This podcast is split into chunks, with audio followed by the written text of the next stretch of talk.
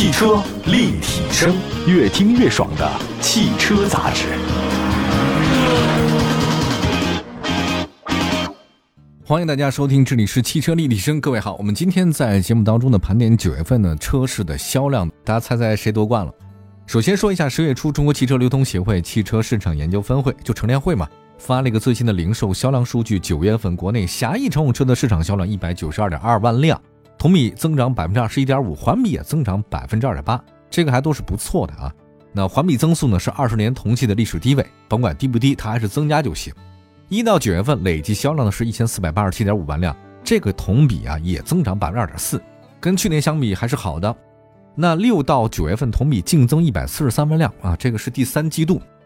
有一个数据说呢，是因为五月份啊，这个大家知道防疫政策之后的物流和供应链改善了，渠道的库存呢也充裕了，对车市的增长有好处。而且去年呢这个芯片有断供，其去年芯片断供，所以导致九月份全国乘用车零售同比增加百分之二十一点五。比八月份的百分之二十九的增速呢稍有回落，芯片真的是一个很大的问题啊！看到长城的魏老板自己还说花了五千万，打算要做自己的芯片等等。你别看那么大的一车，关键的话，如果你没那个，你开不动，这个实在是糟糕了。还有一个就是咱们的那购置税的减半政策呢，逐步的显现效果。现在主流车企呢都增加了各种优惠的幅度，第四季度呢好好冲一下嘛，争取在今年完成一个好的量。我看一下九月份的豪华车啊，大家知道豪华车是卖的比较多的，零售二十九万辆一个月哦，同比增加百分之四十五，环比增加百分之十五。九月份自主品牌的销量八十九万辆，同比增长百分之二十八，环比增加百分之五。看来那句话是对的，从经济学的角度来讲啊，越是可能经济不景气、消费不景气的话，豪华品牌卖的越好啊，这个规律很有意思。自主品牌呢，在新能源市场获得明显的增量啊，头部企业那真的是很优异，像比亚迪。这个最近在全世界，比亚迪都有名哈，因为在股票市场，比亚迪归母公司的这盈利大概多少来的？第三季度应该是一百多亿，厉害厉害。别看巴菲特是这个减持了，但是比亚迪依然是盈利的。长安、奇瑞、吉利这些传统车企份额呢，在新能源方面是节节的攀升，提升非常明显。九月份主流合资品牌零售七十四万辆，同比增长百分之八，环比下降百分之四。德系品牌零售份额百分之二十一，同比增加一点五个百分点；日系品牌零售份额百分之十七点七，同比下降三点一个百分点；美系品牌市场零售额呢百分之十点七，这个下降了，下降零点五个百分点。那你要这么看的话呢，像德系还是增长了，这个日系呢是下降了，美系也下降了。九月份啊，乘联会统计口径下的乘用车出口大概二十五万辆，增长百分之八十五，同比增长啊。但是环比下降百分之六，就跟去年同期相比，出口量大了。但是跟上个月相比的话呢，降了一点。新能源车占到出口总量的百分之十八点四，自主品牌出口达到二十万辆，同比大增百分之八十八。那现在我发现中国的新能源车型在全世界卖的都特别好，合资和豪华品牌出口三点四万辆，同比大增。一到九月份，咱们中国乘用车累计出口一百五十九万辆，增长百分之六十。按照这个趋势来讲，中国车啊。到今年年底可能会出口两百多万辆，这个是什么感觉呢？中国车如果能在今年出口两百多万辆，这个全世界排名第二位。这个出口汽车这么多啊，这新能源是居功至伟。当然，首先国际品牌在中国做基地，他们从中国出的车也叫出口啊。但另外一方面，中国自主品牌的车也出口，这个也很强。看看九月份吧，九月份新能源乘用车市场创历史新高，比亚迪纯电动跟插混双驱动战略，绝对让自主品牌领先的地位。坐实了，比亚迪厂商批发销量突破万辆的销售企业多少家呢？十五家，占新能源乘用车总量的百分之八十三。这个我解释一下什么意思呢？就是在所有的自主品牌里面卖的特别好的，比亚迪是 number one，这个毋庸置疑。而且厂商批发突破万辆的企业有十来家，那么这十几家当中啊，以自主品牌和新能源品牌也比较多。看一下，比亚迪汽车卖了二十万辆，特斯拉中国八万多辆，上汽通用五菱五万辆。吉利汽车三万九千辆，广汽安三万辆，长安汽车两万八千辆，上汽乘用车两万三千辆，奇瑞汽车两万辆，哪吒汽车一万八千辆，理想一万一千辆，领跑汽车一万一千辆，蔚来一万零八百多辆，一汽大众一万辆。我说的这是新能源哈，长城汽车一万辆，金康新能源一万多辆。九月份新势力的零售份额占比百分之十三点五，同比下降三点四个百分点。主流合资品牌里面，南北大众现在是强势领先。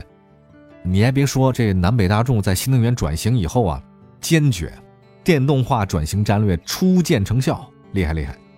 九月份普通混合动力乘用车批发七万九千多辆，就差两辆是八万辆了啊！混动，丰田在混动里面还是王者，卖了五万多辆；本田一万五千多辆，东风乘用车五千多辆，广汽乘用车两千多辆，吉利两千多辆，东风日产一千四百多辆，领克一千两百多辆。啊，你要这么说的话呢，日系三强，日产比丰田、本田差得太远了。那么在油价处于高位的情况之下，油耗低、驾驶感受好的混动车型很受宠啊。但是这个领域当中还是丰田老大，本田第二。另外，在九月份前十五位的车企合资品牌里面，批发量一百七十万辆，市场集中度百分之七十四。越大的车企，它以后就越大。大鱼吃小鱼，小鱼吃虾米啊！我小时候大概懂这个道理。我们不知道为什么老流行这种说法，大鱼通吃一切啊。看一下 TOP 十五位车企合资的零售是一百四十三万辆，市场集中度百分之七十四。也就是说，前十五位的车企和品牌。占据了咱们整个中国车市的七成江山。哎，我们来看一下本月零售超过十万辆车型哪几家呢？比亚迪卖了十九万辆，一汽大众十六万辆，上汽大众十二万辆，吉利十万辆，长安十万辆，上汽通用十万辆。以上就是头部的六家汽车企业。我们来关注一下轿车品牌吧。轿车销量 TOP 十五都有谁呢？很有意思啊。九月份轿车市场销量出现了很大的变化，两款新能源车取代了日产轩逸和大众朗逸，位居前两位。哎一个时代结束了，其中五菱宏光 mini EV 以三万七千多辆排名 number one，相比去年同期增长百分之六点四。我就发现五菱宏光 mini EV 在推出以来啊，我就眼睁睁看着它走向这王者之位，铁王座就是你的。比亚迪秦九月份销量是三万七千多，排名第二位，就是不少准备买燃油车的人就选择秦的插混了。日产轩逸本来一直都是卖的非常好，九月份也卖了三万五千多辆，但排名第三位，同比下跌百分之八点五。它其实日产轩逸也不是不想站在王者的位置上，但是就是因为它的混动车型啊也推出来了，可大家不认，这个也不太清楚为什么日产轩逸就卖的不好，好像只卖了几千辆是吧？在九月份的时候，就导致日产轩逸你靠燃油车干不过新能源。现在，大众朗逸九月份卖了三万五千多辆，排名第四位，同比是增长了一些。比亚迪汉三万多辆排第五位，同比大增百分之两百零六点五，这是中高端轿车市场的销量冠军，而且也是轿车销量整个的第五位。轿车销量榜前五位有两款比亚迪，这是什么概念？那么再看特斯拉 Model 三九月份卖了三万多辆，同比也大增百分之六十一，排第六。丰田卡罗拉九月份销量两万五千多辆，也是同比大增，排名月度轿车销量榜第七位，也相当强啊。那比亚迪海豚两万四千多辆排第八位，比亚迪海豚啊，这个最近我开出老件的车啊，十万元左右纯电车，海豚上市以来表现非常稳定。那个大众新宝来两万多辆排第九位，相比朗逸啊，大众新宝来确实差距还是有，但是它一直也都卖着啊。本田雅阁两万多辆排第十位，大众速腾两万辆排第十一位，上汽大众帕萨特两万九百四十五辆排第十二位，同比也增加了不少。那么新款车型大众帕萨特它增加了配置嘛？那现在的帕萨特应该跟迈腾是同一个平台，只是外观有差距，但明显帕萨特卖的比迈腾要强不少。丰田凯美瑞两万多辆排第十三位，丰田雷凌第十四位。雷凌就是卡罗拉的兄弟车型，是一个东西，只是牌子不同，一个广丰，一个一丰嘛。卖的为什么不好呢？主要是卡罗拉印象更深一点，来的比较早。宝马三系排第十五位，同比也大增百分之八十，可以看得出来，大家在九月份买车的热情是挺高的。那么 SUV、MPV 方面情况如何呢？一会儿回来。汽车立体声，回到节目当中，您现在收听到的是汽车立体声。今天我们说说九月份车市的销量 TOP 十五。刚才说了是一个轿车，接下来说说大家最感兴趣的 SUV。九月份的 SUV 市场其实跟轿车市场很类似，都是新能源呐。占领了前几位而且领先优惠幅度特别的大。这个特斯拉 Model Y 九月份卖了四万六千多辆，同比大增百分之四十一，排名是榜首状元。第二位是谁呢？比亚迪宋，九月份销量四万五千多辆，同比大增百分之一百一十六。哈弗 H 六九月份的销量是一万六千多辆。哎呀，想想看，当年哈弗每个月卖三万多辆，原来一直是 SUV 市场的王者，现在是卖了一万六千多辆，排名第三位了。那其实你要真从单纯从销量上来看，哈弗 H 六不算低，就是比它巅峰时期下滑了不少，长安 CS 七五九月份卖了一万六千多辆，排名第五位。比亚迪元 Plus 排长安的后面。这比亚迪呀，元 Plus 没想到也卖这么多啊！那第六位是谁呢？是他的兄弟比亚迪唐。好家伙，九月份卖了一万五千多辆，也是大增。销量排行榜前六位的 SUV 里面，三款比亚迪，没想到突然爆发了。上汽大众途观 L 九月份卖了一万四千多辆，同比下跌了不少，排名第七位。大家都知道，上汽大众途观 L 已经有新款了。相比老款的话，它确实有一些官方降价，有些增配，但是我想可能对它销量应该不会有太大的帮助啊。没办法，因为它是比不过新能源啊。奔驰 GLC 九月份卖了一万三千多辆，排第八位。奔驰 GLC 啊，虽然临近退市，但依然卖得很高。我觉得主要是奔驰这个品牌太强了，别人三缸不行，我就这么意思啊。你换一奔驰、宝马，那肯定卖得好，这没辙。丰田 RAV4 九月份卖了一万三千多辆，排第九位。它的老对手本田 CRV 排第十位。全新一代 CRV 已经上市了啊，价格是上涨了，但配置增加了，可是它的优惠也没了。我觉得未来对 CRV 来讲是不太友好的，这个车肯定是未来越来越糟。广汽埃安 iNY 一万三千多辆排第十一位，这个是近期市场表现相当不错的纯电 SUV。奥迪 Q5 一万三千多辆排第十二位，奥迪 Q5 实际上跟奔驰 GLC 是一个级别的，但没想到它跟奔驰 C 的话差距太大。日产逍客一万三千多辆排第十三位。日产逍客现在也面临着换代啊，它的全新一代车型在海外上市，未来如果东风日产引入的话，应该就会好一些。还有奇骏啊，那奇骏呢真的是不行啊，因为这换了三缸以后就滞销车型了。大众途岳九月份卖了一万两千多辆，排第十四位，下跌了不少。这个新款车型大众途岳进了工信部目录，啊，1.5T 发动机换了一点四 T，这个对它是好消息啊。宝马叉三九月份销量是一万两千多辆，也卖的不错，因为它比较贵啊。再关注一下 MPV 市场吧。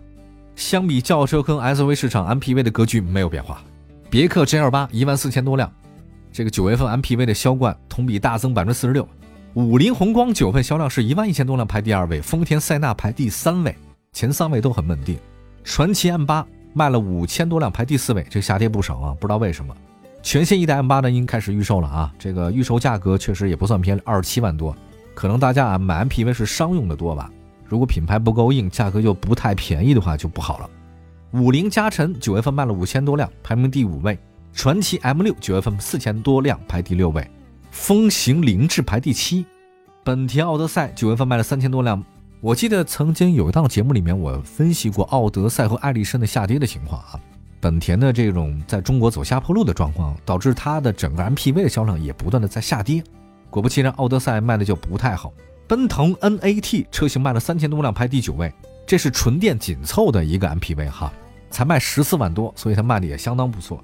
艾力绅也下跌很多啊。那现在奥德赛加艾力绅在销量上，这两个加在一起可能都没丰田塞纳卖的多。我觉得丰田塞纳这是来势汹汹啊，打着东风本田或者说广汽本田有点措手不及。大众蔚然九月份卖了两千多辆，大通 G 五零也卖了两千多辆啊，这排第十一和第十二位。另外还有像奔驰威亚、威霆啊，这个车都差不多啊，都卖了一千多辆啊，就不用再说了，市场占有率特别小。在轿车和 SUV 市场，这次榜单的有趣的情况，新能源各位还是厉害的，油价不断的攀升，插电混动、纯电动车的车型价格不断走低，所以现在燃油车这个份额被这种新能源抢去特别多。还有啊，现在很多车型，甭管是九月份什么样的车型都卖的不错。一个重要的原因呢，就是购置税减半政策这个大力的推升啊，让大家觉得确实车还是便宜了实惠了。交税交一半，你干嘛不买呢？以后万一没了呢，对吧？挺好的一件事儿。看到这么多车型都是榜上有名，祝福中国的汽车市场越来越火吧！祝福大家用车愉快，汽车立体声不见不散，朋友们再见，拜拜。